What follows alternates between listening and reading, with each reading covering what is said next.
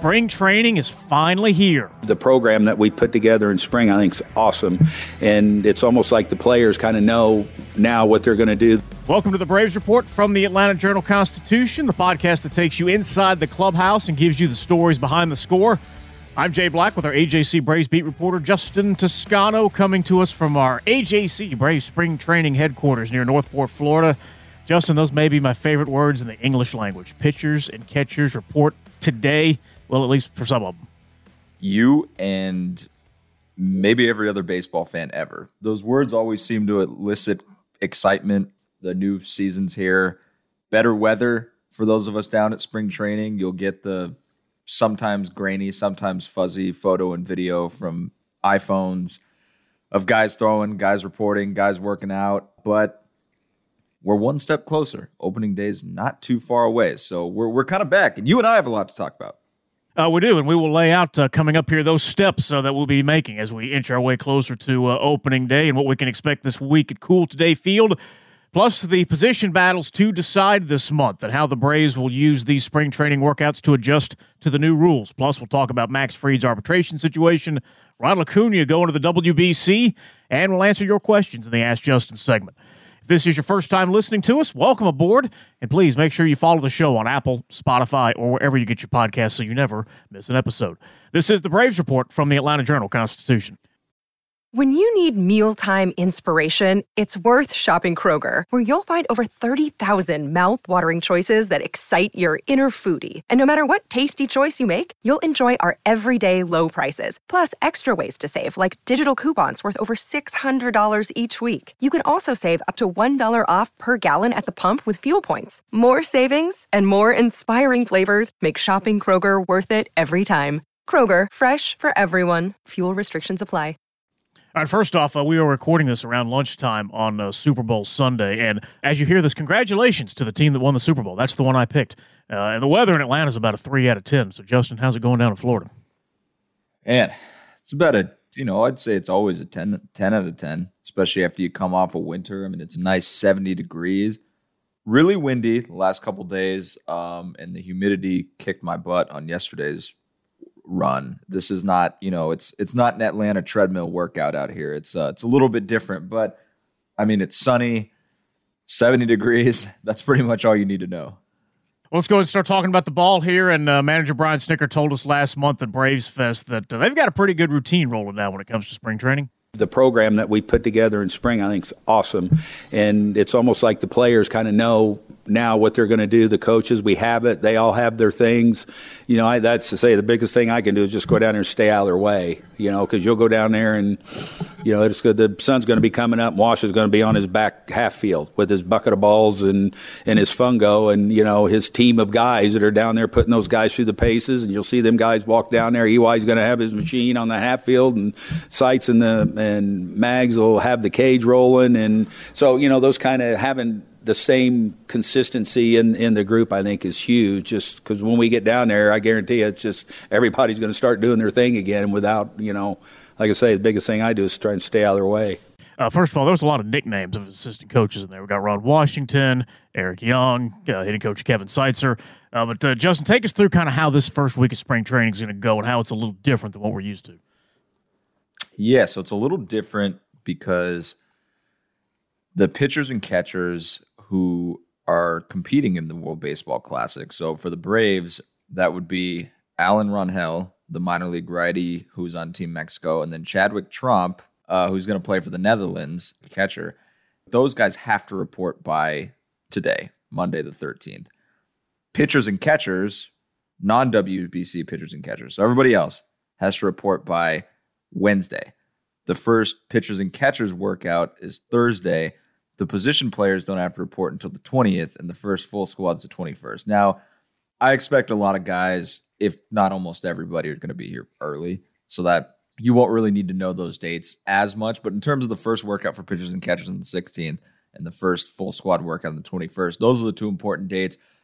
Stuff moved up a little bit uh, for some guys because of the World Baseball Classic stuff. They've got an earlier report date, so that's kind of what you need to know there the first week is usually, you know, like Snit laid out in that quote. It's like you'll see guys in the cage, guys taking ground balls, You know, you might get some live BPs after a couple days, but a lot of times it's usually kind of the the early workouts for guys who have reported. You know, if position players report early, they'll work out, but there won't be a full you know a full squad workout. So it's kind of based on who's there, uh, the work they can get in, what they can do. So this first week might be a bit scattered because of the World Baseball Classic, but I expect everybody is going to be there, especially because if you look at the 21st is only a few days before the Grapefruit League slate opens on the 25th um, at Cool Today Park. So I would assume most Braves position players who can be here early will be here early, um, and everybody will kind of be getting their work in this week,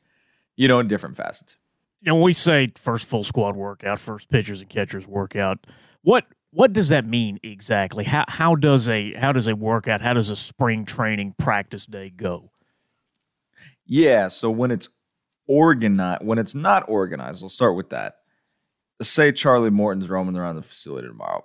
He, you know, he'll go out, he'll throw whatever, maybe like you know, they'll get their work in, they'll work out in the, the gym, or a hitter will hit in the cage.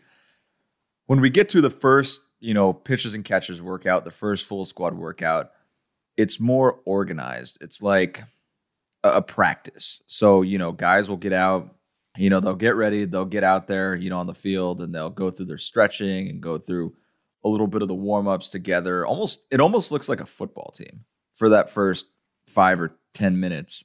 And remember, these are the only these full squad workouts before the games are like the only time baseball ever has true practice, right? Like, so you'll see those guys stretch, yep. they'll work out, they'll warm up, and then they'll kind of go their separate ways. So a lot of times, I forget what they do here, but at some parks they'll have like a horn or a whistle, and that's how they know to go to different stations. So it's like Austin Riley might be on infield practice, you know, on field eight or something at you know 10 a.m.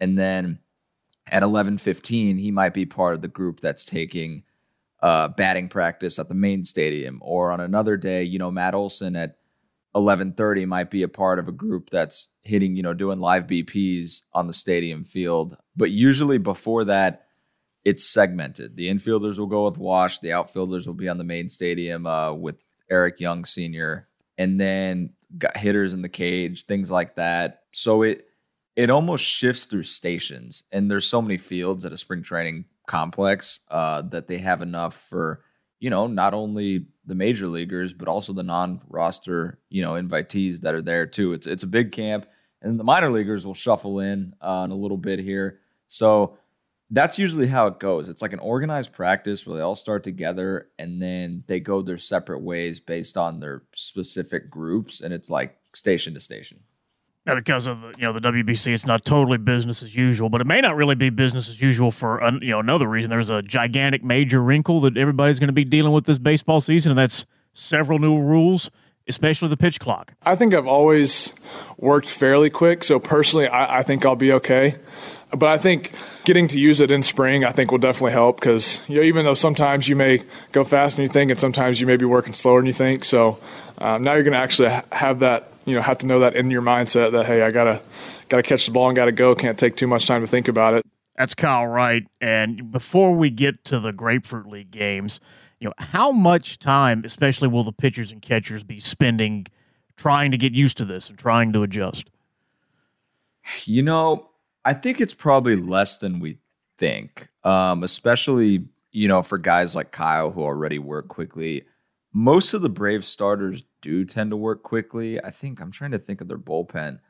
Most of those guys, you know, should be relatively quick, uh, especially with Kenley Jansen signing in Boston. He was actually tempo wise, that metric was the third slowest pitcher in baseball last year. But I think there will be adjustments case to case. Like if Travis d'Arnaud or if Sean Murphy needs to work with pitcher X, you know, a little bit, they will. But I think pitchers will more so do what Spencer Strider also told us at that FanFest day was he was speeding up the rates of his bullpens a little bit and just figuring out how much time he would have to make mental adjustments. Uh, so I think it's going to be a little, you know, it'll be an adjustment, but most of it will be figured out in the games, which will be interesting as well because we usually just view those games for starting pitchers as the buildup. You go one inning, You go two innings, four innings, five, whatever it might be, however their buildup is.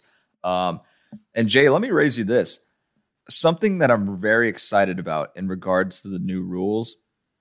Who's going to tell Max Scherzer that he took too long and just assessed ball four to uh to you know to Juan Soto or to you know what if it's like what if Tomas Nido is at the plate or maybe somebody else? Think of a catcher or somebody who doesn't swing a big stick. And you know a veteran pitcher out there. Who's going to tell that guy? Who's going to tell Mike Trout that he struck out because he didn't get back in the box quickly enough? Yeah that's I haven't really thought about that but yes um rules and enforcement will be two different things, but the umps run the show. But that sort of tension, how how much do you think that tension is going is going to be there? Because nobody said on the record, you know, this last month that they were opposed to this, but clearly there there was some opposition. We had the labor negotiations last year, but how much of that tension do you think will bubble up inside the game, or is this going to go pretty smooth? I, I honestly think at a certain point, it'll go pretty smooth. Like you have the guys who aren't fans of it, right? But it's it's almost like adapt or die now because it's one of those things that if you're not willing to speed up or if you're not good at speeding yourself up, you're not going to get paid as much and you might not get paid at all depending on how good you are, you know, in future free agent classes. I think there'll be some tension toward the beginning depending on how it's called or if you know, we'll see if those superstars get superstar calls. I hadn't thought of it either and to be fair, that's that's almost a player, you know, not concern, but just a tidbit when I was asking players last. Geez, I think it was uh, September when these rules were officially announced, and I think it was, it might have been Matt Olson in the clubhouse who told me, who was like, yeah, he's like, he goes in his dry tone, he goes, yeah, I don't know. Uh, I'll be interested to see if the umpires are, are gonna, you know, tell Mike Trout he struck out, or you know, tell Justin Verlander that you know he he just issued somebody a walk because they weren't fast enough. I think there'll be a little bit of tension, and you might hear, you know, throughout the year to reporters on TV, on the radio, you're gonna hear some gripes and some grumbles, and the, you know, well, it completely changes the game, or, and there's a concern I have about that as well that we can discuss, but I think it's going to go relatively smoothly. You talk to a lot of the guys in the minors and they like it. And granted, like somebody like Tucker Davidson, I talked to him when he was up with the Braves last year briefly. Tucker Davidson, I know, is not an established major league pitcher. Um, he's not a Justin Verlander. He's not a Max Scherzer. He's not a Max Fried. He's not a Charlie Morton. He's not even a Spencer Strider. But a lot of these guys like it. Like he liked it. And Austin Riley was telling me the same thing last year when I asked him about these rule changes. He's like, you know what? He's like, I talked to a lot of these minor league guys and they just like it. He was like, I know some guys will be opposed to it, but they like it. Brian Snitker, who's seven, 67 years old and has been doing this forever, is in favor of it. I think it'll be a lot less contested than we think, but still an interesting adjustment. Yeah, you mentioned your how you think this is going to change the game. How do you think this is going to change the game? we're all in favor of keeping games under four hours, right? Like, That's generally strip, a good plan. Yeah, I don't want to strip baseball of its purity, of its history, all that stuff. I'm not trying to rip the game down, you know, from its pillars, but it will do that. It'll speed it up. My one concern what do we do in the seventh, eighth, and ninth innings? So many times we see reliever X, you know, struggle or maybe not even struggle. He's in a jam you know, maybe a bad call here results in a walk, a little jam shot there is a hit, and suddenly you've got a couple runners on base, right? In those situations, they teach you to regroup, take a breath, take a second, kind of pace a little bit behind the mound, get back up there, and kind of let it fly. You don't have that time this year. So that's my one concern is how much does that change the game? And does that, by virtue of guys maybe not being able to collect themselves as much in pressure spots, does that lead to more runs in a way that maybe favors the offense? And then by virtue, does it make games longer at the end of games? I don't know. I mean, those are just things I'm wondering and concerns I have and concerns I know pitchers have talked about. It's it's always the pace, right? I think the, the baseball fan is going to have patience for okay maybe the game is the same length but if there's something going on during these entire three hours that's a win. And yes, are these all artificial measures? Of course they are. But if it's artificial measures to get the game back to where it stood in our sporting culture back when baseball was a much bigger deal than it is now, yes. And that has to be a win for everybody. Yep. Yeah. No, 100%. I agree with you. And uh, I don't have, yeah, you're spot on. I mean, I think most people are trying to figure out what it is, right? Like pace is like this pace of play has been this ghost for the last 10 years. And like everybody's trying to punch at it, but nobody can seem to pinpoint it, figure it out. Nobody has any answers. I mean, we do have answers. We see how slow players are, you know, pitchers are on the mound.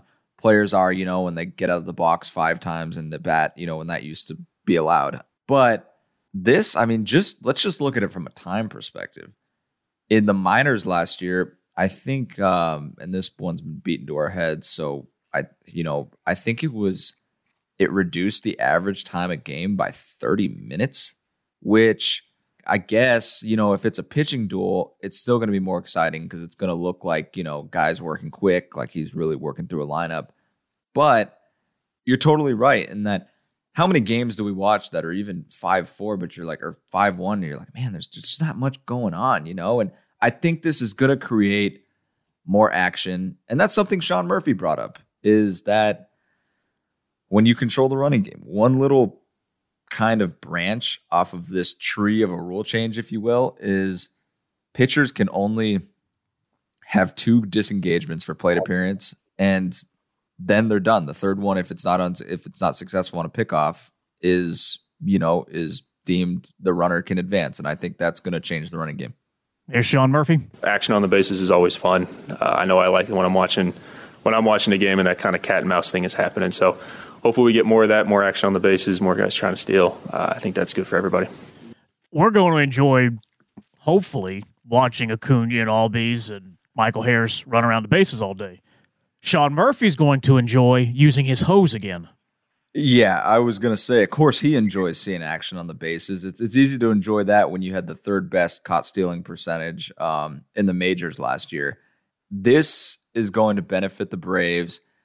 Now, I don't know if there'd ever be a way to get this, or I don't think Alex is, you know, really at the GM meetings. Alex said he didn't know. Alex Anthopoulos said he didn't know how much the rule changes would affect a front office's thinking because I don't have the sample size yet.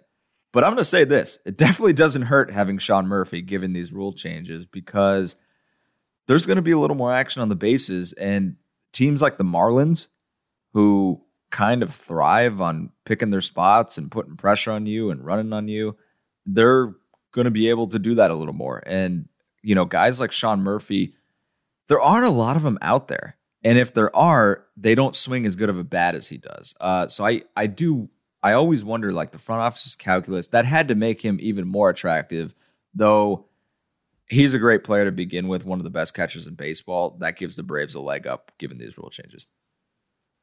All right, coming up, we'll look at uh, some of the very few position battles that the Braves will have to deal with uh, starting uh, on Monday. And we'll also look at uh, why Ronald Acuna is now going to the WBC and Max Fried's arbitration situation. This is the Braves Report from the Atlanta Journal Constitution. When you're looking for leading cardiac treatment, look to Northside Hospital Heart Institute. We lead with five emergency cardiac care centers, so we're here when you need us most. We lead with more than 55 locations in Georgia. That means we're always in the heart of your neighborhood. We lead with clarity, because clear direction is better when it comes to understanding every step of your treatment. Northside Hospital Heart Institute. We lead with heart.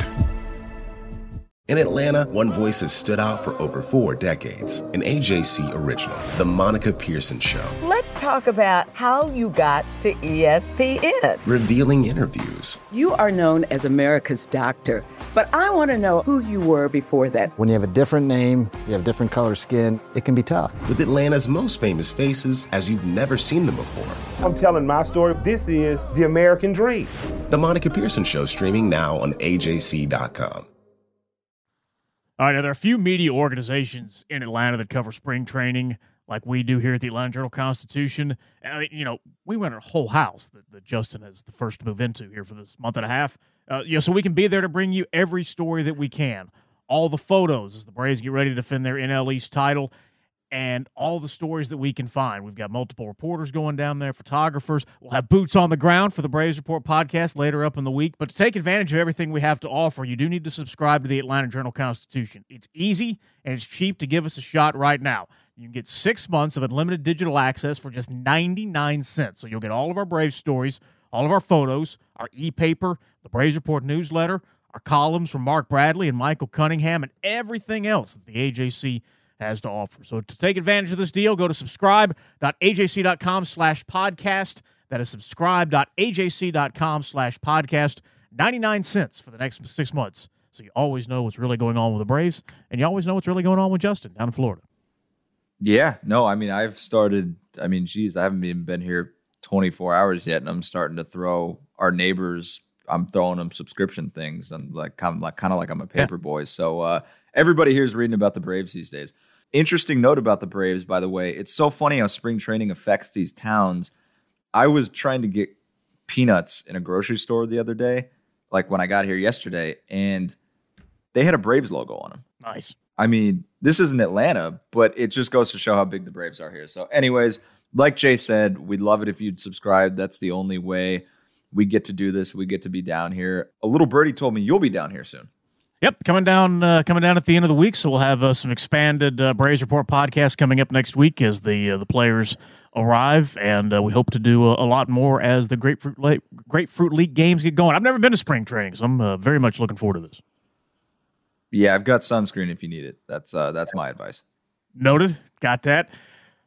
Now, joining me down at spring training is going to be a long list of Braves non-roster invitees, and I went back and looked at you know last year's group because there's always just like a couple of guys. You forget how they got there and you realize oh yeah they weren't really part of the roster. They had a pretty good year. Well last year you had contributions from bryce elder darren o'day and some guy who won the rookie of the year.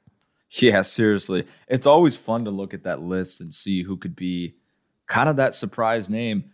And it's funny to me that on the list of last year's nris i mean yeah you're excited about seeing the top prospect in camp things like that but I would say we were more concerned with Spencer Strider.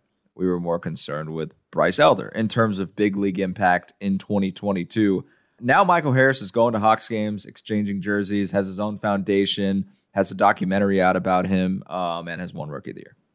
Uh, not not on quite that super duper star level list, but uh, you know one of the biggest names that stood out to me in this bunch this year is Kevin Pillar. Two years ago, he had a really good year with the Mets, and and um, you know, I've always been, been an admirer of his. He's one of them gamer type guys that plays the game the right way, and and um, so you know, it's just another good option that we have as we you know try and sort through it. That's Brian Snitker, Pillar, an accomplished, legitimate big leaguer, but what are his chances to make this team?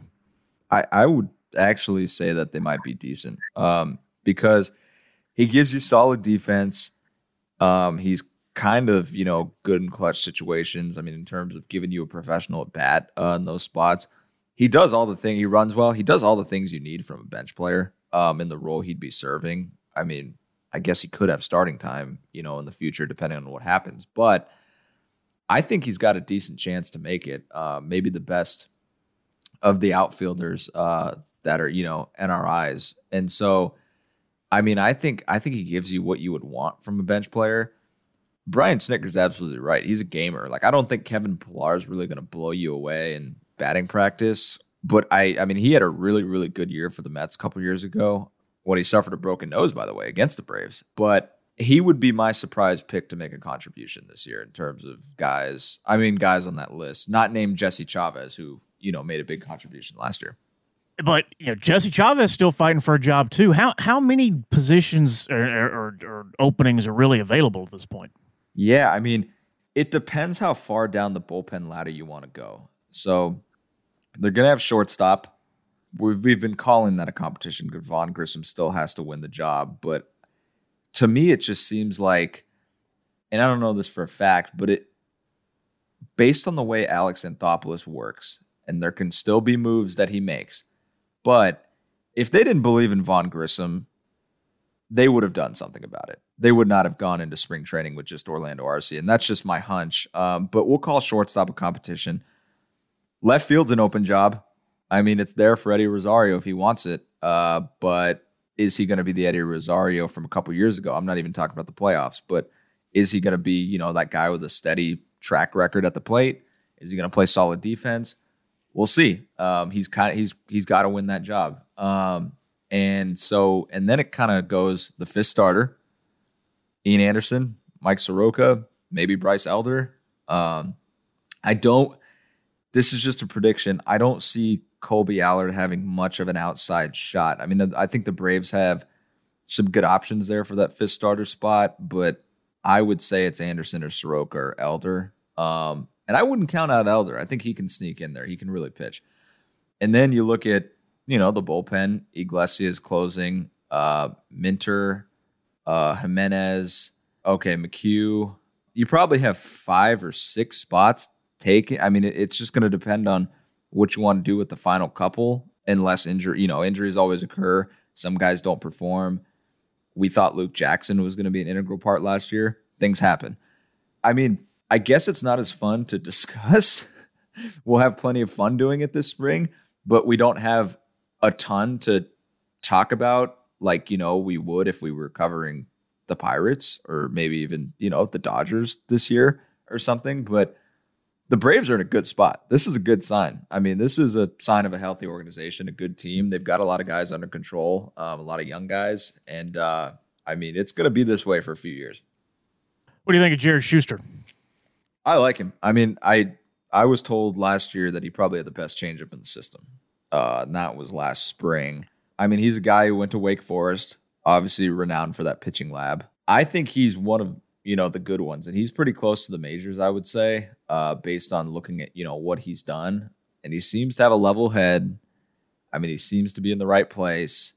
I like him. I mean, I think he's going to be that guy like a Spencer Strider last year that we're going to he's going to get I would assume significant opportunity in these Grapefruit League games, especially early on, um, to be on that rotation and kind of see what he can do with some better competition. Like I, I would not rule him out uh, for debuting this year. Like I know the Braves have a lot of options, but I mean Jared Schuster's one of them that he's getting closer. And now after trade after trade after trade, including one from his buddy and college teammate Ryan Cusick, who went to the A's in that Matt Olson deal, Schuster's probably their top prospect now. Obviously, the World Baseball Classic will significantly affect how the spring training goes. And remember last month when we asked Ron Acuna about not playing for Venezuela in the WBC? Yo, yo, yo. You know, me personally, I've always wanted to represent my team and play in the Classic. Um, you know, but the team and the medical staff have, uh, you know, come to the decision that that's probably not going to happen. Well, turns out it is. What changed? Yeah, so Ronald Acuna will be playing in the World Baseball Classic as part of Team Venezuela. And for the Braves, I think they just got more comfortable with this. About a month ago, their medical people, you know, thought it, it might be best to have eyes on him the entire spring uh, here in North Port and to let him, you know, to help him build up gradually after a season in which, let's be honest, he still you know, dealt with the knee issues. He wasn't himself. Uh, so they were going to have eyes on him, and it was going to be important for them to build him up gradually on their own in camp and be able to monitor him daily.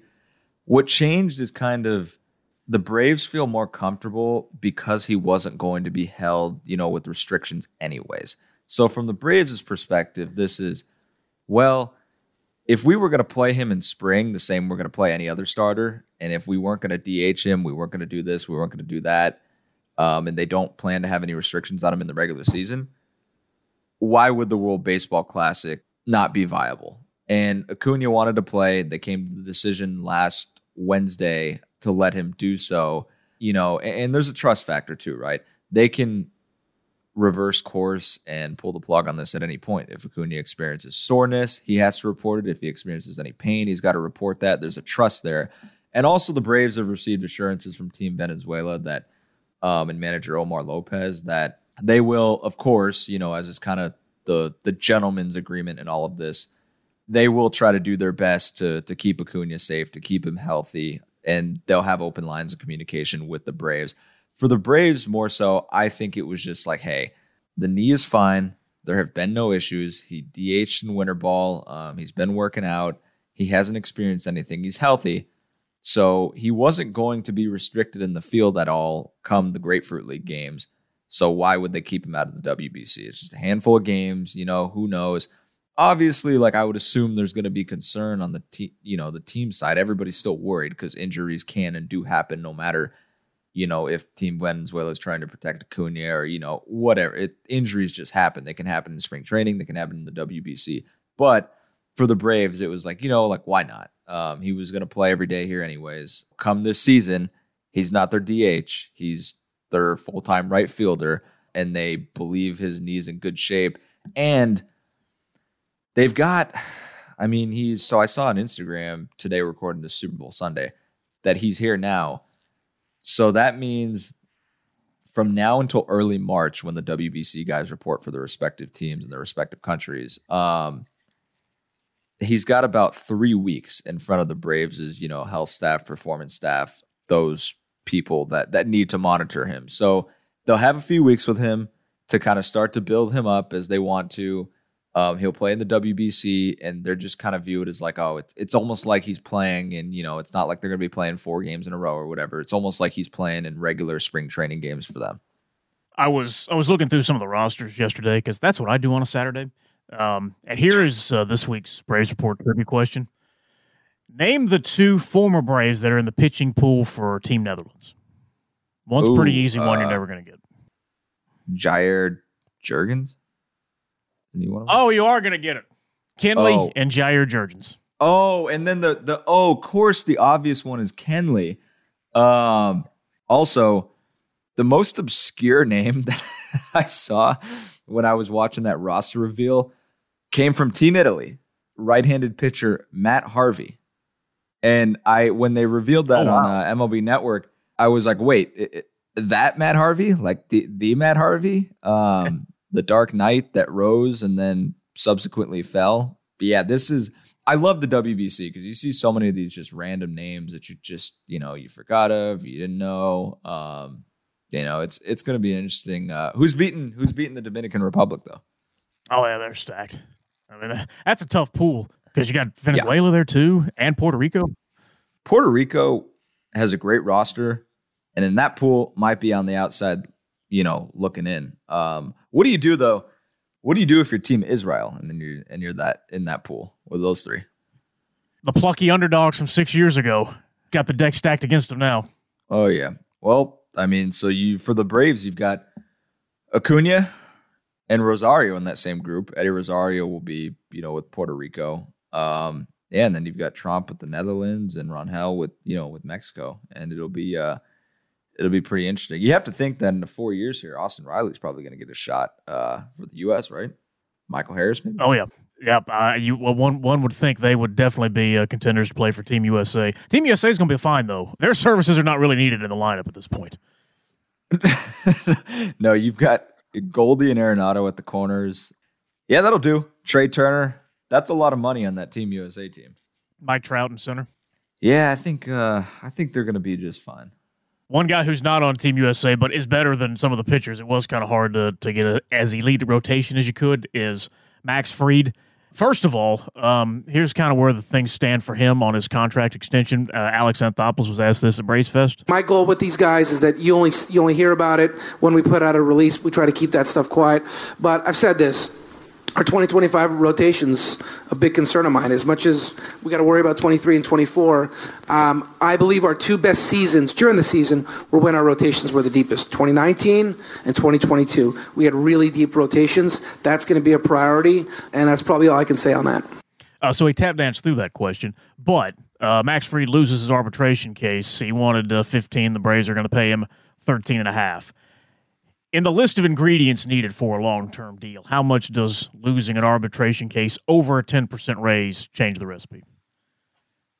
I don't think any. Like, obviously, it's hard to say never because I guess somebody could conceivably be like, wow, I'm upset that I didn't win, you know, my arbitration case, whatever. But I, I think players just understand this is business. There just isn't any malcontent or anger over that sort of thing. It, it's part of the business. So once you reach three years of service time, or in Max Fried's case, because he had so much of it in his first two years up, Uh, he's a Super Two player, so two years. You get to go to arbitration, and that actually like strengthens player salaries.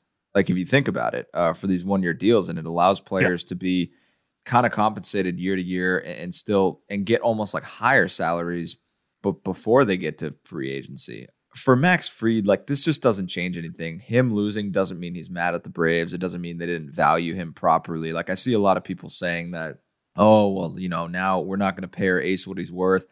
I think is Max Fried worth 15 million? Like, you know, sure, in a vacuum, but arbitration is based on comparisons.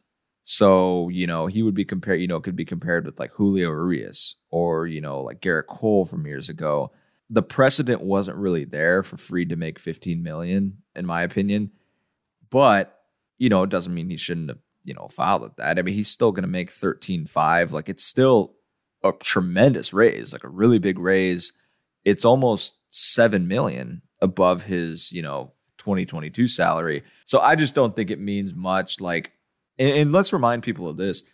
A year ago, Austin Riley lost his arbitration case over far less money and it was a far smaller gap, and signed a long term extension three months later. Dansby Swanson went to arbitration twice with the Braves and still wanted to come back. Obviously, the money didn't work out there and the Cubs paid him more, but he still wanted to come back to the Braves. It's a part of the business, and players understand that. Like, as much as it can seem weird to fans, like it's team versus player in a court and a hearing, you know, in front of a, an independent panel. It it has all the makings to make you think that it would be this contentious thing, but it's like if Max Fried won, the Braves wouldn't have been, oh shoot, like now we have to pay him more. They just would have paid it. It's just a process, right? Like it's just a business and it's the process you go through when you get to that. And it actually is like it's designed to like help players. Like it's designed to like get them more like what they're fairly like worth year after year. Um, and it's designed to designed to let them have a say. So that's not going to change anything. One more bit of news before we get into uh, the Ask Justin segment is the Braves front office is going through some changes as well. Atlanta's VP of scouting, Dana Brown, now becoming the GM in Houston. He was very analytic savvy. Uh, he's a great talent evaluator based upon what we've seen at the Braves. Uh, seasoned at player acquisitions, seasoned at player development, uh, and retention. They were always able to extend some of their player contracts. That's Astros owner Jim Crane when you have a successful organization like the Braves do, uh, people are going to get promotions in other places. But uh, you know, in the back room of the baseball world, how key is uh, or was Dana Brown to what's been built here? Yeah, really key. One thing I think Alex Anthopoulos has done a really good job of, um, and he doesn't need my approval in this; it's in the results. Is just surrounding himself with people that one are good objectively, like objectively talented, but two that he trusts. I think he has a really good sense of like who he can work with and who's going to provide him with with kind of what he needs in these in these roles. Dana Brown was as important as any. Um, so Chris Lionetti, an area scout with the Braves, uh, discovered Michael Harris years ago, but Dana Brown was the one who really pushed Anthopoulos to draft Harris in the third round because Dana feared that, like, simply put, you know, if they let him get any further down, if they didn't take him there, they thought he'd be taken. They thought, you know, other teams were on him, uh, and they Dana felt like that he knew he knew in his heart that they had to take him there, and so they took Michael Harris there. Um, a year later, they were deciding between Spencer Strider and Bryce Elder, and you know Dan and his team liked the analytical profile more of of Spencer and took him first. They ended up getting both, but they thought Strider, same deal, probably was going to be gone if they didn't take him there. Um, and I think he was crucial um, in terms of not only Dana's like a scout as pure as they come. He's not a guy who just you know works in the office and ran the draft from a computer. You know, he he's a scout. He was out at games day after day after day after day with his whole team, and he'll be the first to tell you that it takes a team of scouts. But it's it's a big loss just because you can't replicate somebody specifically. Dana Brown was obviously so successful um, and so you know productive in his role in the Braves front office uh, as a vice president of scouting, running the amateur draft. You know, it takes a team, but it, you know, Dana's evaluator's eye and his mind and the way he sees the game is eventually what pushed him over the top, right? And obviously it takes other things like people see the Braves having success. You look at Dana Brown and his resume it just just grew. I mean, and you could have said, you know, he was in line for GM jobs, you know, a few years ago and like, you know, over the years, but he got this one. And uh, what better resume than Michael Harris, Spencer Strider, Vaughn Grissom, and Bryce Elder, all impacting the big league team in the same year as they overcame a 10 and a half game deficit over the Mets. And I think you and I have said this on this podcast a billion times. They don't win without those rookies. Every one of them. They don't win the division. Oh. Uh, those guys changed the entire complexion of the season. And so Dana Brown was due for sure. It's it's a big loss, but you know the blueprint's still here, right? And Alex hates that word because he doesn't believe you can just lay a blueprint of culture or something like that. But what I'm talking about is he obviously knows what he wants and what he needs in a position like Dana's. Um, and you know, he's gonna he's gonna go out and get it when they reevaluate it after the season. Um, it's kind of too late in the baseball calendar with the season almost starting to pull, you know, somebody else away. So they're gonna reevaluate after the season. But yeah, Dana's a big loss. All right, so there's not much the Braves can do, you know, now that the season is here. How how will they kind of manage Brown's departure and who's coming in? They have brought in another evaluator. So Dean uh, who was a special assignment scout for the Blue Jays, um, Anthopoulos worked with him there in Toronto when he was the GM there, is coming on as a special assistant to the GM. So sometimes baseball teams and front offices will do these roles that are a little undefined in how they sound, but he his role will be in 100% scouting. So Dean is going to over, you know, he's going to see the top international players, he'll see the top amateur players here stateside before the draft and he's another evaluator. So obviously he's not Dana Brown. It's not he's not being brought in to replace Dana Brown, but the Braves needed another evaluator, you know, another set of good veteran eyes because they lost Dana Brown. And a little background on Decillis is a special assignment assignment scout uh, for the Blue Jays. He's actually responsible for finding Alejandro Kirk and Santiago Espinal, who um, both were all stars and obviously, of course, like throughout the years, and Anthopoulos had known, you know, you follow up, you follow people, and you kind of know uh, some of their hits and some of the players that they'd seen and their their history. Um, so they've known each other a while, and Decillis has worked with, you know, I think this is will be his fifth or sixth organization, if I'm not mistaken. So it's another pair of kind of veteran eyes, another good, established, experienced evaluator. Um, and he won't be taking Dana Brown's job but he'll be a special assistant uh, to the GM whose role is going to be in 100% scouting. So just giving themselves a little bit of a boost after losing Dana.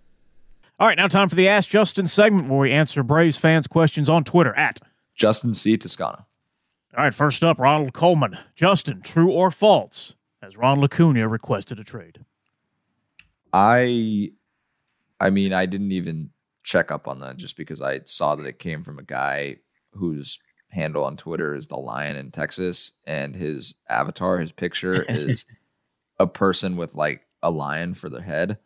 And so I just figured, I think that's just one. If I'm wrong, I'll eat it on this podcast, but I don't, that's just not, yeah, I don't think I wouldn't read into that. That's that, that person, I don't, it's not suitable for this podcast, Jay, but I also, a couple days ago, went down and read like some of their tweets from five days ago, and I can tell you it's a parody account. All right, so we've settled that. Uh, next up from Agon, assuming everybody is healthy, who takes the open two spots on the 40 man once Matzek and uh, Ynoa are sent to the IL? Ooh, um, I'm going to say Jesse Chavez and Kevin Pillar. From Kevin Lyon, any reason to be hopeful for an Eddie Rosario bounce back after his eye trouble? Yeah, I mean, I think the Braves see it like this. Look, like he's a guy who's had a strong track record offensively. He's never had a year I mean, he struggled, but he's never had a year as bad as it was last year. And they have something to explain, you know, to explain that. Eye troubles. Like obviously it just completely they felt when he got the procedure that it just completely explained his issues. If you, you can see the ball. And I mean, I think there's there's optimism for a bounce back, but I mean, I could see this going a number of ways. Like I could see them platooning. I could see Luplow getting time too. I could see Pillar starting games. Like if Eddie Rosario doesn't take control, I mean that that job, you know, won't be his. But but I think there's some optimism there. He's a guy who's always been a pretty good hitter. Um, he's never had a year as bad as it was last year. Is he going to stack it with a year that's almost as bad. Like I, the odds say probably no, unless there's lingering issues with his eye. But we, you know, we're told that that wasn't the case. All right, next up from Slesco, update on who Bally will tap to be the announcer next season. Nothing official yet, but it's got to be getting close. And I saw there were a couple of reports of Tom Hart, which would make sense. Worked in the market, you know, knows the company. They need somebody quickly, um, but with Bally, you know, and, and Sinclair kind of being in bankruptcy mode right now. I don't know the proper term for that. It, it's going to be interesting to see who they who they tap, but nothing official yet. It'll come soon though. And finally, on that topic of bankruptcy, JP Swain wants to know: Have the Braves said anything about the impending Bally bankruptcy? They have not said anything. All right, and we will uh, wrap it up here with our uh, normally our winners of the week, but we will call it our winners of the offseason now that the offseason is officially over. So, who is your winner of the offseason? I think mine's got to be Sean Murphy. I mean, to go from the graveyard in Oakland to immediately being dropped on like a team with title aspirations, that's a pretty good switch. I thought about Dansby because uh, he uh, got a nice paycheck, but I'm going with Vaughn Grissom. Yeah. The Braves said, "Here's your chance, go take it," and that's all you want in baseball and life, right? Is an opportunity, and he will get his. Oh yeah, oh yeah. Barring anything crazy, he'll get his, and uh, Dansby did get a nice deal though. That would have been a good one. I thought about Grissom as well for that, but he's I don't know. He's he's still got to go win the job. All right, so that is our uh, spring training uh, preview here, and we're going to have a lot more shows uh, coming up uh, from Florida. So uh, stick with us and uh, pay attention to Juster's Twitter account. We'll let you know when those are coming out, and please make sure you rate, review, follow, and share what we got. Please tell your friends and tell your enemies, and help us grow the show. So, Justin, we got a lot of talking to do between now and the end of March. Yes, sir. Yes, sir. And we'll be here every step of the way and in person too. And got a couple cool things planned. So stay tuned, keep listening, and uh, as always, thanks for your guys' support. All right, that's it. So we will see you on the next edition of the Braves Report from the Atlanta Journal Constitution.